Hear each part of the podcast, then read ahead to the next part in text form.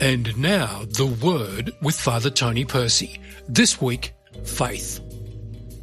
Christmas is upon us, and it's an extraordinary event, obviously. We have God entering the world, the mysterious, transcendent God entering the world. After the angel came to Mary, Mary broke through her fear, as did Joseph. And Mary said, Yes, I will do what is being asked of me.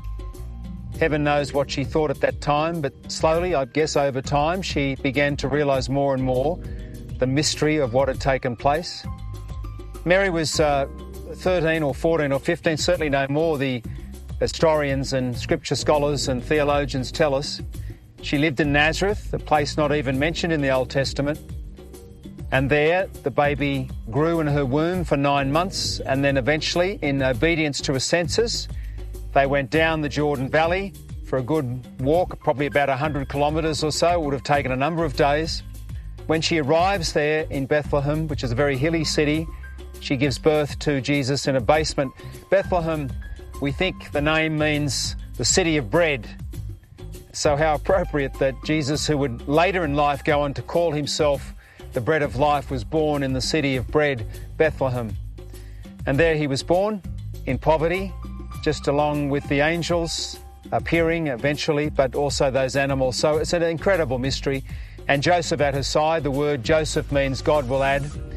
The word Jesus, of course, means God saves. And then the word Christ means the anointed one.